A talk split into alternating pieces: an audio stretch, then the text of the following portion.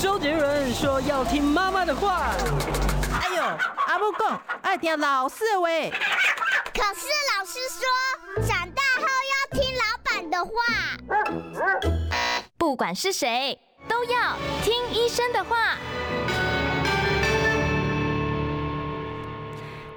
嗨，大家好，欢迎收听今天的《听医生的话》哦，我是主持人李雅媛，坐在我身边的呢，真的是我今天看到他超开心的，是我二十年的老朋友啊，呃，曾经是呃这个台安医院的医疗副院长，而且呢，他有一个很特别的头衔啊，他是国内非常少数的性学博士哦，他有这个学位的专业医师，他也是妇产科的名医陈思明陈医师到我们节目中来，陈医师好，好，大家好，对啊，很快乐。这太久没见了啊。其实陈医师呢，呃，在台安医院已经有非常长的一个这个时间了。是哦。听说你现在还开了一个性咨商方面的门诊，是吧？其实蛮早就开了，但是一直没有太广告了，因为说实在做起来蛮累的。嗯。但是对于有需要的人，我们还是很需、很需、很希望可以帮忙。所以陈医师，你主要做的是妇女在这一方面的这个问题。对的，我的专长是大概做妇女的性功能障碍，比较常来就诊的，大概就是因为。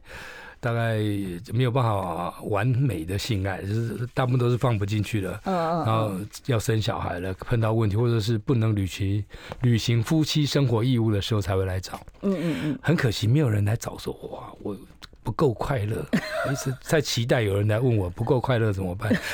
等一下，搞不好有人来问啊！好，我们大概今天三十八分以后，我会开放现场的 call in 专线。当然，我们今天的主题其实并不是这个，我们今天主题是子宫肌瘤的问题哦。待会儿呢，啊，如果说啊这个有子宫肌瘤方面的问题、治疗方面的问题，或者是呢，啊，有关于这个性咨商的这个部分啊，今天我们请到的真的是国内少数这方面的专家陈思明陈医师哦。陈医师，我们先从我们的主题讲起哦。我听说国内大概有三分之一的成年女性体内可能有大大小小呃不一定的这个呃子宫肌瘤，长子宫肌瘤它会有什么症状？其实大部分的人是刚开始是没有什么症状，嗯、就是不小心发现的。嗯，所以你看，从三十岁开始啊，就是年随着年纪渐长，大部分会越来越增加。嗯，到四十岁大概只有三分之一到四分之一，到五十岁到七十岁以后，大概一半以上都会有肌瘤。可是不是说更年期以后肌瘤自己就就慢慢慢慢慢慢越来越小？呃，要看体质，有的人会消的比较快，有的人没有办法消那么快。它会完全消掉吗？除非已经缩到非常小，我本来不是很大，才会几乎看不到。嗯，但是大部分还是会可以看到一些。嗯嗯，不过到更年期以后，它的症状应该就少了吧？对啊，因为它会缩下来一点了。嗯，是陈医师在您的这个临床经验上面哦，为了这个肌瘤来求诊的，他都是碰到什么样的一个障碍，所以他才会来求诊呢？其实很有趣的，很多是在做呃每年的定时体检的时候，突然发现他有个肌瘤，嗯，或者是她怀孕了而一照，哎，她才发现有肌瘤，所以我们就知道说肌瘤其实如果它没有很大或位置不好的话，嗯，它很多时候是没有症状。所以它它有没有变成就是恶性变成子宫内膜癌这样的风险在？哦，那是另外一回事情。嗯，子宫肌瘤会吗？肌瘤要诊断，就是要术前要诊断它是癌症，嗯，其实非常非常的困难。嗯，大部分都是事后，只是就开出来病理是显微镜一下一看说啊，糟了，这是这是肌肌瘤的癌症。嗯，那。肌瘤癌症还有分几种的，有的是血，有的是肌肌肉的瘤，那有的是子宫内膜的方面的，嗯，或者是血管性的，这些因为不同样的发展史出来的不一样的东西，嗯，所以现在也在说，如果有肌瘤，然后又常常不正常的出血，嗯，那确实去用子宫镜，然后去做子宫内膜的刮除，有时候可以诊断早期诊断出来说子宫肌瘤的癌症。是，所以子宫肌瘤也不是完全百分之百没有恶性病变的可能。对，对，但是那个跟子宫内膜癌是另外一件事情。哦，子宫内膜癌是子宫内膜癌，子宫肌瘤的癌症是子宫肌瘤癌症。所以子宫肌瘤还有子宫肌瘤癌啊。啊，肌肉肌肉本身的癌症哦，子宫肌肉、子宫体肌肉上面的本身的一个癌症，这跟子宫内膜癌又不是同一回事。对，哎呦，这我还第一次。目前常常发现到很多的子宫内膜癌，不知道为什么比我们以前行医的时候发生很多。我们在想，可能是呃食物不好啦，空气环境污染不好。嗯，但是或者是人活得比较久。所以子宫内膜癌的发生率比以前高很多。嗯，但是子宫内膜是子宫内膜，它的它的细胞是不一样的。嗯，只是说有的像子宫的肌肉瘤的癌症呢，是从子宫内膜这个体系发展上去的。哦，那但是跟子宫内膜癌是两回事情。所以它是子宫肌肉癌这样子的东西是哦，正确的讲法应该是这样，可能比较准确一点啊。那再问一下，这个刚才讲到说这个不正常的出血，所谓不正常的出血是说月经期的这个经血量的问题，还是说哦它来的不规则的这个问题呢？其实最常见到的是经血量变多。哦，经血量太多，对，经血量越多，越来越多，然后量越来越大，然后如果它长的位置不好，就越来越容易疼痛。哦，还会痛啊？对，会来会疼痛，因为长的位置不好的话，它会疼痛。所谓长的位置不好，是长在哪里叫不好？那我们现在看一下，我们现在有个有一个图哦，啊，有个图，有一个图，我们可以看稍微看一下，说肌瘤其实有分位置长得不一样，有不同嘛。然后，譬如说浆液，就是长在表面的，子宫的表面的，表面的这一块，表面的那个叫做浆膜下。哦，浆膜下还是你告诉我的，这个翻译挺不错。对，因为我看到陈医师的笔记 全部都是英文。我在我想要翻译，不怎么翻译。对不起，浆膜下非常。我是 Google 大仙拜来的。感谢你。浆膜下的就是比较接近子宫的表皮的地方。哦，就是外面那些，对不对？这个啊，像像我们现在箭头画的那个就是哈。然后整个在子宫的肌肉层里面的。那个就叫做渐层肌渐层里面就子宫肌肉层嘛，哦，肌肌瘤啊，肌层间肌瘤，呃，肌层间肌瘤，哦，肌层肌层间肌瘤这样子，是是那个地方吗？对对对，整个在肌肉层里面。好，然后再来就是在呃子宫黏膜底下的。哦，黏膜底下，黏膜底下，你看这已经突出去有没有？那呃，现在再上去那颗就突出去子宫内腔里面嘛。哦，对吧？哎，这个看起来跟刚才那种不是一样吗？不一样啊，那个有一半，差不多三分之一在子宫的外，就是子宫内腔里面。啊，所以呢，你如果做了子宫镜，它就有分三个阶段。嗯，第一个它有可能整颗都掉出来在子宫腔里面。嗯，那个叫做一度。嗯，然后就是第一第呃分类第一类。嗯，一半以下的，像这个只有分三分之一凸出来，这是第二类。哦，那不。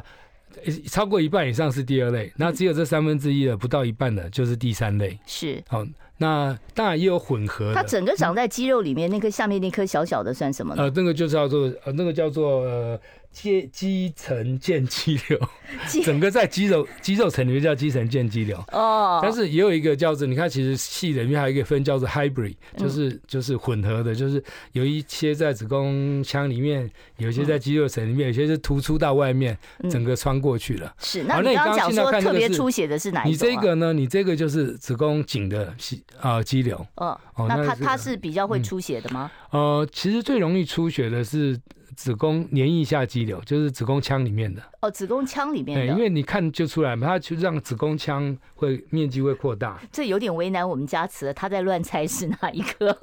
就是你现在，你现在，他现在游标指的那个。哦，他现在游标指的那颗，这正确。换下一张，下一张那个。换下一张，下一张那个你更看清楚，有没有？有一个在子宫里面，有没有？哦，这两颗在子宫里面，有一颗只有一个地接着的，一个是粘在的，一个是三分之一凸在外面的。所以这种位置的话，就特别容易出血。这个更容易出血。对哦，所以那这跟它的大小有没有关系啊？哦，当然跟大小会有关系啊，越大它可能产生的问题越多。嗯，那我们也常常发现到子宫颈附近的地方，嗯，如果有长肌瘤，也很比较容易出血。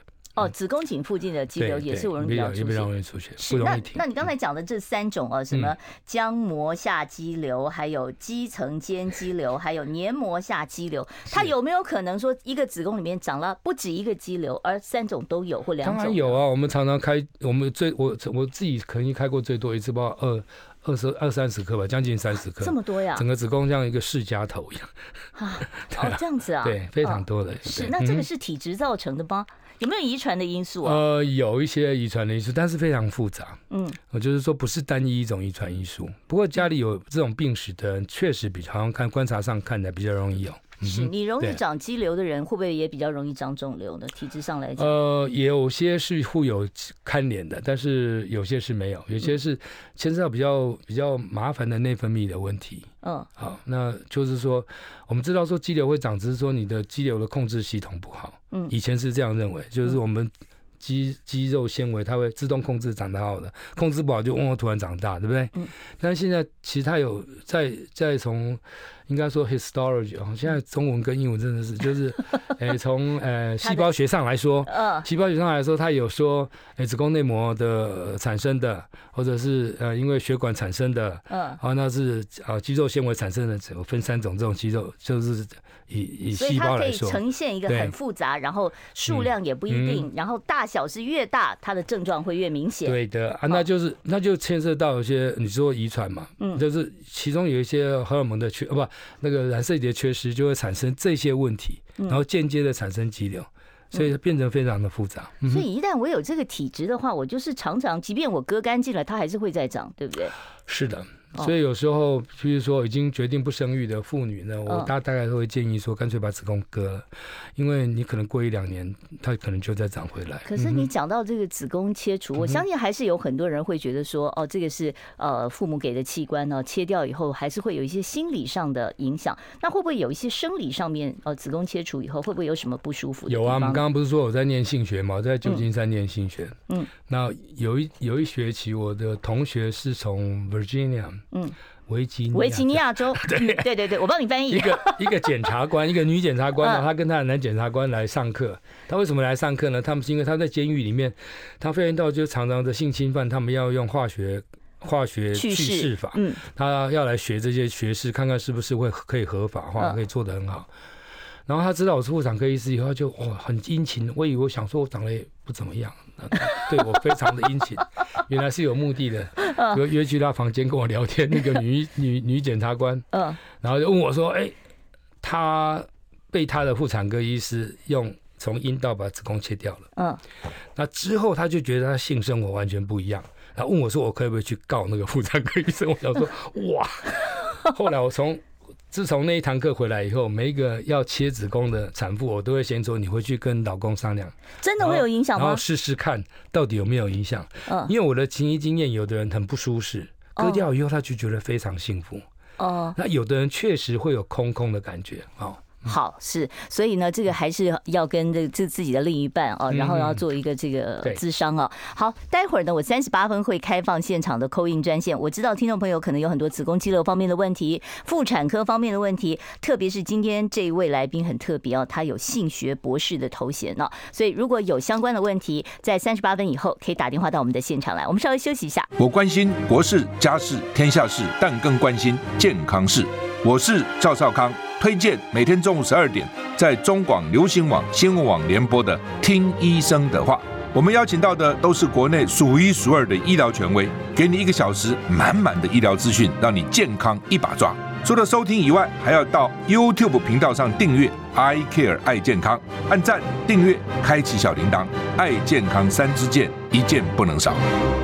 好，欢迎大家呢回到我们听医生的话节目现场，看到我前面这块板子没有？我要特别的。拜托大家哦，帮我们订阅一下哦。我们这个 I Care 爱健康，我知道你如果打“爱健康”三个字，会出来一大堆各式各样的爱健康的节目，在 YouTube 频道上面。好，这样好了，简单的方法就是你打我的名字李雅媛爱健康，然后呢就会找到我们的频道。麻烦帮我们订阅一下吧，你订阅一下我们的节目，才会啊活得长长久久啊，才会有更多更多的医疗宝贵的这个资讯可以分享给大家。而且到目前为止，我请的来宾没有让大家失望过吧？我的来宾。每一位都是权威中的权威哦。我们今天邀请到的呢，是曾经担任台安医院副院长的妇产科名师名医哦，陈思明陈医师来跟我们谈这个子宫肌瘤的问题。我们刚刚讲的那个肌瘤的位置哦，嗯，就是一个是经痛的症状，另外一个是会呃经血过多的问题。好，那还有没有其他的？有啊，如果它长得很大，它它会压迫，会疼痛啊。会不会压迫到膀胱啊？有啊，如果它长的位置就在膀胱的前面，会造成频尿吗？就会造成频尿啊，甚至有时候也。也会尿失禁哦，也会尿失禁啊。其实最严重是它长横的，长得比较大的时候会压迫到输尿管，有时候肾脏会积水啊，还会到肾脏到肾脏会坏掉。曾经都有报告，就太大了哦，是对。那这个通常在外观上看得出来吗？自己隔着肚子摸得出来吗？实际上长那么大的时候，嗯，大部分人是有感觉，嗯，可是因为它不是一下子长，一下子长的可能就是不好的东西比较常见，嗯，那它像温水煮青蛙，你慢慢生活就习惯了，嗯。所以你也没什么感觉，就没有感觉。等到开始有东西坏掉了，嗯，不过这种体积上的压迫确实会不舒适，很多人会觉得肚子受到压迫，而且还有些人他因为影响到肠胃，他容易胀气。整个肚子胀气也可能跟子宫肌瘤有关。压迫直肠，有人会便秘啊；压迫膀胱会频尿啊；要那压迫到肾脏肠子的蠕动不好，它会胀气啊，对不对？嗯。哦，所以虽然说号称是良性的居多，嗯，但是它还是会引引发很多呃额外的周边的一些的这个影响。全部世界的大统计来讲，大概十万个里面有三到七个是恶性的。哦，是，所以它的恶性比例是很低，但不是完全没有。对，但是最可怕的地方就是我们事前很难诊断。嗯，所以在美国的，在美国发生一件医疗算是丑闻呐。嗯，就是一个内科医师让一个妇产科医师开了微创的肌瘤切除手术，就切出来以后，病理报告一看是恶性肿瘤。嗯，但是你就知道微创的肌瘤切除手术会把肌肉这样子削成像肉条，人家讲的刮子宫的肉条才这样拉出来嘛，因为洞很小嘛，对不对？在这削的过程里面，这些坏的肿瘤细胞就就到处跑了，所以就变成一个非常大的诉讼。因为一个医生告另外一个医生，告到后来，美国在做微创手术的这一家非常大的公司的器械商都收掉了。哎呦，是。连他都收掉，所以美国有一段时间都没有人在做微创手术。那那那陈医师，我就要问了，嗯、那我们要做这个微创的肌瘤切除手术之前，需不需要先切片来检验它到底是恶性的？但是因为非常困难，嗯，而且它好发性也其实也没那么高，嗯，所以普通我我们现在大概都会先做一下咨商，或者去看一下。比如说照一下核磁共振啊，看看那个淋巴有没有肿大啊，嗯，然后看外观，因为如果是恶性肿瘤的话，它坏死的外观会看起来比较复杂的，嗯，我们所谓的看起来像脏脏的这样子，哦，是，所以就是跟这个良性的肿瘤肌瘤比起来是看得出来，外观就可以做一个，那我们就会会小心一点，嗯，然后还有一些有一些有一些规定，比如说有一些国家的妇产科医学他会说说，呃，我们用周数来看肌瘤的大小，嗯，比如说长就像。你怀孕到十二周多大对吧？那二十周长到肚脐。可是不是这个，不是温水煮青蛙，长得很慢吗？好多年呢。有些人用这样来判断，就是说，如果到了十七周大小的时候，他们就不建议用微创手术来切肌瘤。哦，就说它到一定的，那是不是按尺寸呢？就是按尺寸，有有一些有一些像美国妇产科医学，他们有有有时候这样有这样的建议，七周是几公分？就是就像你怀孕到十七周的大嘛，就这样。嗯，哦，那也相当大。那相当大，那到二十周的时候，几乎就比较不建议，因为你就你要放就必须要开管子的放管子的位置就很少，风险也比较高。哦，但是有人建议是十七周以后就要就要小心评估它的风险，所以就要做靠传统的这个开腹，嗯啊，然后再把它这个切除下来。是好，那我想问的是，我最近听说有一种海服刀，它可以缩小这个子宫肌瘤的尺寸，那有没有可能先用海服刀把它缩缩缩缩缩缩到十七周以下，然后小一点了，我们再用呃这个呃怎么讲？因为它的成本太高，所以你要缩的话，我们大概会用那种停经针。就是造成一个假停经状态，让他说就好了。那不是说，如果我是育龄妇女的话就不行吗？嗯，会不会影响生育啊？不会。不会啊，因为那是短暂的，又不是长期的。嗯，哦，是，你就你除非一直打，那时候会说啊，他们只是让它缩小一点，嗯，然后比较容易开刀。好，所以我们现在我们把这个治疗的方法来把它，如果说呃都是小小的，没什么症状，可以不管它，对不对？是，然后可以观察。嗯，那这个观察多久要去追踪一次？像美国哦，因为他们医疗费非常高，所以他们的建议是每年追踪一次。但是我们台湾太方便，台湾我们的健保局大概三个月才可以做一次超音波，那你隔三个月抽一次血，大概不会太被挑，还要抽血啊？挑战。我们看有一些肿瘤指数的肌瘤的肿瘤指数如果太高，它得到恶性肿瘤就会比较大，所以我们现在会习惯会抽一下看看。哦，就是抽血跟做超音波，每三个月好到半年这件事这样的可以做一个这样的。如果都没有长大，我就会建议半年再看一次了。好，这个是在一般哦，就是没什么症状的肌瘤的处理。好，那如果说已经有经血量过多了，或者是这个肌瘤的颗数太多，尺寸太大，好，那我们要做什么样的治疗？我们的治疗可以做的有哪些方法？哦，非常多的方法了，比如说伤害最小的，伤害最小当然就是就是海浮了。哦，但是海浮以前是设计的时候是做没有非常大的，嗯，因为它一次放射那个热量，热量，它是把它烧到缩小。刚开始的时候它是做大概五到七公分的，它现在越来越大，嗯，因为对，尤其是对岸他们他们很。很那个勇往直前，嗯，所以他们也做的更大，然后台湾就慢慢跟着跟着也在做大一点。嗯，那问题就是有时候一次不能打那么久嘛，哈，那安全性也要考量。海服会痛吗？呃，会有点感觉啊，因为就像你被烧到一样，虽然它温度不是非常的高，但是需要全麻吗？不用吗？不用，就是没有。我们大概有一点，有时候会有一点止痛，嗯，有时候会感觉像月经要来了疼痛。哦，那它是指自费的是吧？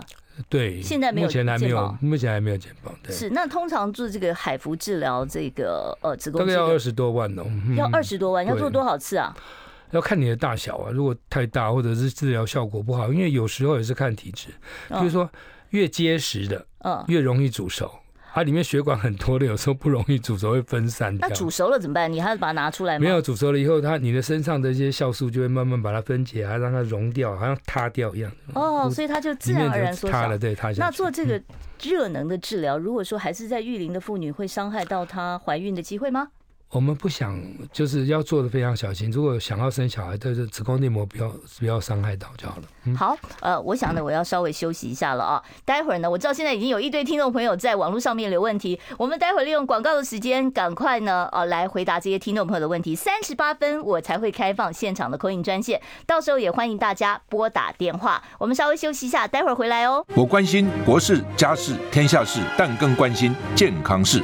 我是赵少康。推荐每天中午十二点在中广流行网、新闻网联播的《听医生的话》，我们邀请到的都是国内数一数二的医疗权威，给你一个小时满满的医疗资讯，让你健康一把抓。除了收听以外，还要到 YouTube 频道上订阅 “I Care 爱健康”，按赞、订阅、开启小铃铛，爱健康三支箭，一件不能少。好，现在时间是中午的十二点三十分哦，欢迎大家回到我们听医生的话节目现场哦。我们今天为大家请到的呢是呃这个台安医院妇产科的名医陈思明陈医师哦，来跟大家讨讨论的是这个有点烦人的这个子宫肌瘤问题。刚才其实大家已经问了很多子宫肌瘤的问题，我们在呃这个 YouTube 的这个广告时间里面呢都已经回答了。有人在问说，喝诺丽果酵素可以少呃对子宫肌瘤的这个呃有帮助吗？医学就是要实证了，所以。呃，理论上应该是没有什么太坏处，但是是不是有帮忙，倒是很难讲了。对，都是很难说。对，是那到到底吃？那我们知道有一些水果的，就 citric 的水果，嗯比如像苹果什么之类的，他们是有帮忙的。啊，苹果有帮忙，就是这些类似这样的水果。苹果，人家跟我讲说收敛肠子嘛。对，他是说有点帮忙。嗯，那吃素有帮忙。哦，吃素可以让你的子宫肌瘤。他们素也有限定，比如说 long fiber 哦，long fiber。我不是爱卖弄英文，我实在是很差。长纤维的，有时候我就整不过。过来，哎，因为我念书就是念这样，然后要再翻成中文，呢，就有点有点会啊。不，anyway，但是就是说，如果这些东西确实有帮忙，是因为它可以，譬如说你吃一些益生菌，他们认为可能是有帮忙对肠的这个这免疫反应，可他们后来发现到很多人吃了很多益生菌没有什么用，那为什么呢？人又不一样，对不对？那为什么？因为你的肠子里面有已经有。长了太多的坏菌，所以他们才发现到说，如果吃比较多的这些长纤维的这些食物的话，吃素的时候，它会建立一个比较好的环境，你的好的菌才会长下来，不然很快就会被坏菌赶出去，你就白花钱。所以很多。事情是我们不知道，要实证医学，对，你要看到足够的这个分析的个案，然后再做一个比较，你才能知道说它到底是是不是真的。没错，那现在很夯的维他命 D，他们就认为维他命 D 会跟子宫肌瘤有关呢。哦，维他命 D 有关吗？然后他们是为什么会发？他们为什么会发现呢？就是因为黑人，黑人很多子宫肌瘤长得比较多，那他们就关心到哇，黑人黑人维他命 D，你看他黑肤色这么黑，结果他维他命 D 非常低。嗯。所以他们才发现到，哎，维他命 D 原来跟肌瘤是有关系的。所以那如果说我这个吃一点维他命 D 可以让肌瘤长得慢一点，或者是吃很大含大量，哦，所以你要靠吃完全解决这个问题。对，但是如果要去晒很可怕，你要脱光了晒一整天才够。他刚刚讲说反复长子宫息肉，不是子宫息肉吧？这就是肌瘤吧？呃，息肉是有息肉，哦，子宫也有息肉。我们也不知道为什么最近这几年子宫内腔息肉跟子宫哦真的有息肉，我以为是子宫肌瘤。嗯。这个常常发生的几率比较高。一般来说，我们送到病理科去，他们看起来都说是慢性发炎。可是很多人慢性发炎不会长息肉，所以我一直在想，可能是有时候是体质。哎，可是你说长息肉它变成癌病变的这个几率就很高啊。那子宫里面长息肉是不是？嗯，比较低一点，不像那样子。但是有时候我们反复在处理。在长的时候，要是看外观上哦，因为我们大部分用超音波看，外观上看起来比较像那种囊肿状的比较多的时候，还是要去处理，要拿出来。有时候怕子宫内膜癌，是好，还有人问说，他五公分长在子宫后壁的肌瘤，要不要动手术啊？呃，如果他没有什么症状，就是我可以归类到我们可以观察的。嗯，哦，是对。那另外就是，如果说啊，真的子宫肌瘤大到说要开腹，然后把子宫肌瘤拿出来，嗯，那如果说还有生育的啊这个希望的话，大概要隔多久才能怀孕？子宫肌瘤会影响到你受孕的机会吗？当然会啊，如果它长在我们刚刚就说在长在子宫内膜，就是黏膜下的那个就会占位置啊，有时候根本就就没办法着床或者没对，那那就需要去处理。嗯，那有的是子宫已经非常大，比如说。其实我常常我们在生产的时候看到子宫肌瘤已经长到七八公分的，那你会顺便就是把宝宝拿出来以后，顺便把肌瘤处理一下。呃，教科书也写得很清楚，哎，后果自负，所以大部分人不愿意动它。哦，我们台湾怕出血，有一个很出名的医学中心，他们。因为艺高人胆大，他们做了一段时间，就是说剖腹产的时候顺便拿肌瘤，就做没到一个月就赶快拿掉了，因为出血量太多。哦，所以这个不能这样做。那教科书里面其实有跟你讲说，你不要这样尝试，因为那在怀孕前是不是就该先把肌瘤都处理掉？呃，也不一定，大部分我们会先观察，因为处理掉不一定容易受孕，除非我们刚刚说了黏膜下。嗯黏膜下肌瘤，它会占位置，嗯，确实造成不孕，我们再去拿它，嗯，OK，嗯哼，哦，所以，可是你怀孕期间，你那个肌瘤会不会跟着宝宝一起长大、长大、长大，压迫到宝宝，造成早产？呀，有三分定律，就是说有三分之一可能会不变，三分之一会长大，三分之一可能会缩小。可你想说缩小是不是很快？为什么会缩小啊？因为荷尔蒙的关系。哦，荷尔蒙的。那照理说，你怀孕的时候，你荷尔蒙刺激应该比较强烈啊。对，但是因为它它会预先供给。你的需求，所以有的地方血流量没那么好的时候，它会坏死，就会缩小一点。哦，但那会容易疼痛。哦，就是很痛，很疼痛，那个也不是好事情。缩小不，我觉得最好就是不变。我觉得大家最怕的就是早产啊。哦，也有可能会造成早产哦。那也有可能造成胎盘早期剥离哦。然后有可能产后子宫收缩不良、大出血，这些都有可能造成。但是好消息是，如果你呢很早就开始有怀孕超过二十周，长肌瘤的风险会下降。OK，哦，然后多生是有效果的，一直生肌瘤比较不会长。OK，哦，多生，哦，就你多生几胎，你只生一胎可能。然后现在还没有生小孩子也不用气馁，因为晚生第一胎肌瘤好像也比较少。OK，哦，晚生第一胎，你所谓的肌瘤比较少，那它本来就长在那。那你生了一个第一胎以后，隔了很多年再生第二胎，那就没有差，还是一样长肌瘤。哦，所以怀孕对于肌瘤，其实它长不长、长长多快，都会有一些影响。这些都有影响，然后出经太早的也比较容易长肌瘤。是，那像现在不是很多人在更年期的时候都会吃一些啊补充这个雌激素的东西，像是什么豆浆啊、山药啊这些东西。那这些东西会不会就是说好不容易你到了更年期，你的肌瘤开始缩了，你又吃这些东西？它又嘣嘣嘣，又越长越大呢。这个其实我在门诊听到最多的迷思就是这样。嗯，呃，豆浆它就大豆异黄酮嘛。嗯，对啊。但是它是要精炼多少才会提出来？嗯，这个浓缩的大豆异黄酮，然后才有一点效果。但是呢，就算是有效果，也只是对更年期的症状的抑制而已。嗯，它不会真正成为有效的荷尔蒙。OK，而且台湾的妇女大概肠胃道里面要少一种物质，它根本没有办法。真正可以把它当成分解成有效的，所以呃不是坏东西哦，豆浆是没有没有问题，豆浆是一个好的抗氧化物，嗯，但是你如果说要拿来当做它可以变成荷尔蒙，那是。想太多了，想太多，对，好，所以跟山药一样。是是哦，好，那连连连我也不用问下一题了。他山药经济包。因为山药，因为有一些他们中南美洲是用山药来，事实上这些东西，因为它的在化学式上很接近荷尔蒙哦，所以有时候会骗到你的身体，让你的这些更年期的症状降低。那到底我有没有办法靠食疗让我的更年期症状降低一点呢？每天吃的快乐啊，但是又不能吃太多肉，然后吃多了就胖啊，那不是更多 毛病？就上升嘛，对不对？你还应该还不到更年期吧？别想那么多，嗯、你误会了。好，现在时间呢是中午的十二点三十七分哦。欢迎听众朋友呢，待会儿你可以准备把你的问题提出来了。我们现场 call in 专线，我看一下，我看一下，你看我现在脑子不好，零二二五零九九九三三零二二五零九九九三三，你可以直接打电话进来呢，请教陈思明陈医师哦。陈医师呢，他曾经担任过。台安医院的医疗副院长，也是国内第一位有性学博士头衔的妇产科名医。欢迎大家打电话来哦。我关心国事、家事、天下事，但更关心健康事。我是赵少康，推荐每天中午十二点在中广流行网、新闻网联播的《听医生的话》。我们邀请到的都是国内数一数二的医疗权威，给你一个小时满满的医疗资讯，让你健康一把抓。除了收听以外，还要到 YouTube 频道上订阅 I Care 爱健康，按赞、订阅、开启小铃铛，爱健康三支箭，一件不能少。好，欢迎大家呢回到我们的听医生的话节目现场哦。今天其实，在网络上面的这个问题非常的多，但是我还是会开放现场的 call in 专线零二二五零九九九三三零二二五零九九九三三。我们接听第一位听众朋友的电话，喂，你好，请说。喂，哎，你好，我听着。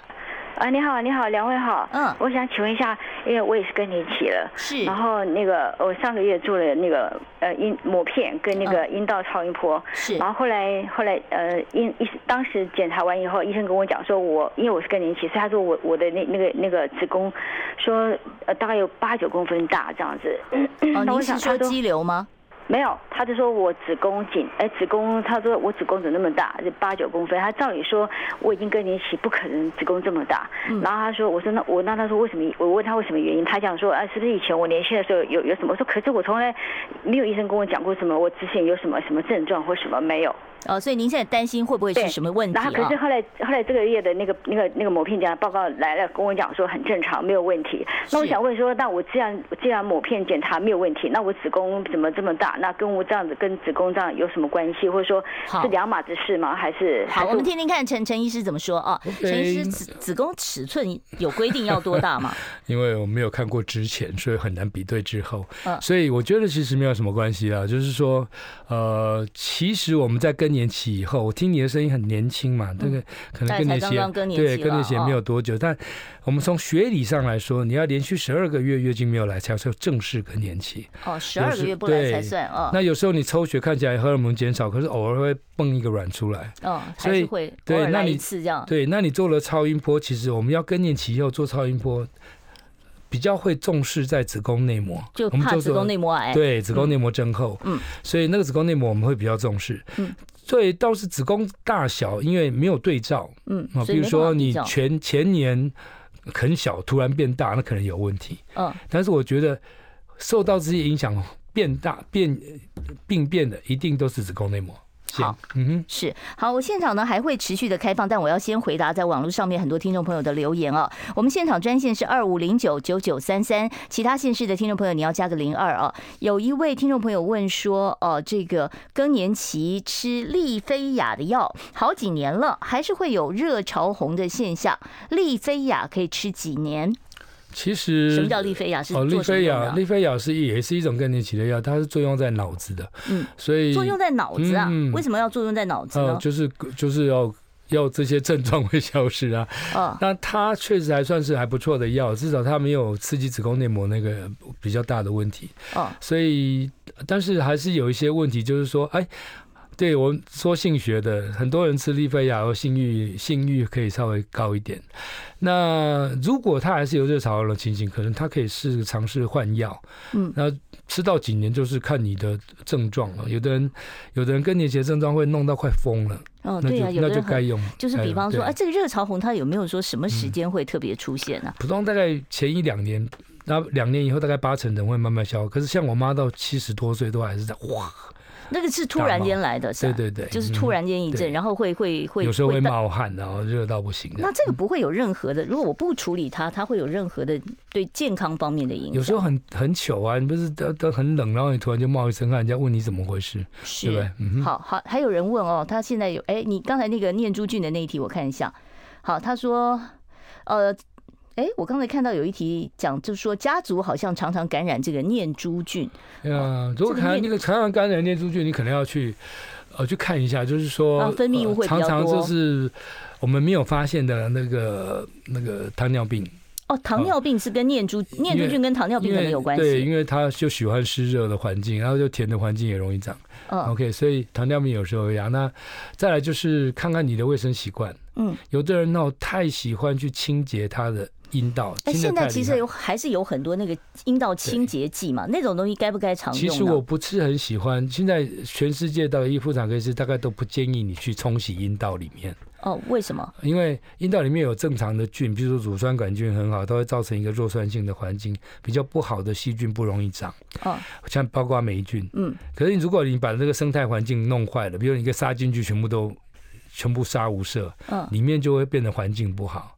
反而霉菌容易长，因为霉菌是最耐的。对呀、啊，可是尤其到夏天，就有很多人会说啊，这个有这个霉菌的这个困扰啊，就像刚才念珠菌这种，所以有的人会痒啊。如果你常去洗温泉，你就会发现到常常洗温泉泡太久。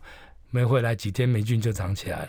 这个温泉到底会不会有？但是因为就是泡太久太热了，把好的菌都杀了，霉菌就没了。哦，所以不是说温泉本身里面有可能有其他的。温泉本身不是问题。哦，温泉本身不是问题，那那大家比较放心一点。泡太久太热，就是把好菌都杀了。好，还有人在问，他说：呃，我的子宫切除之后引起肠粘连，长期腹痛，有什么方法改善？哎，如果你能够确定是因为肠粘连的话，那最。最好的方法还是再术手术来解除，但是手术有时候并不是医生，有时候不是医生的技术问题，有时候是体质就很容易粘连。嗯，那没有办法保证说把这粘连打开以后，你再关回去以后，它不会再粘上去，所以这是一个比较辛苦的问题。对，好，我先把这个网络上面的问题先放在放在旁边，等一下有时间我们再回答。我们先来接听听众朋友电话，免得等太久了。喂，你好，请说，有什么问题？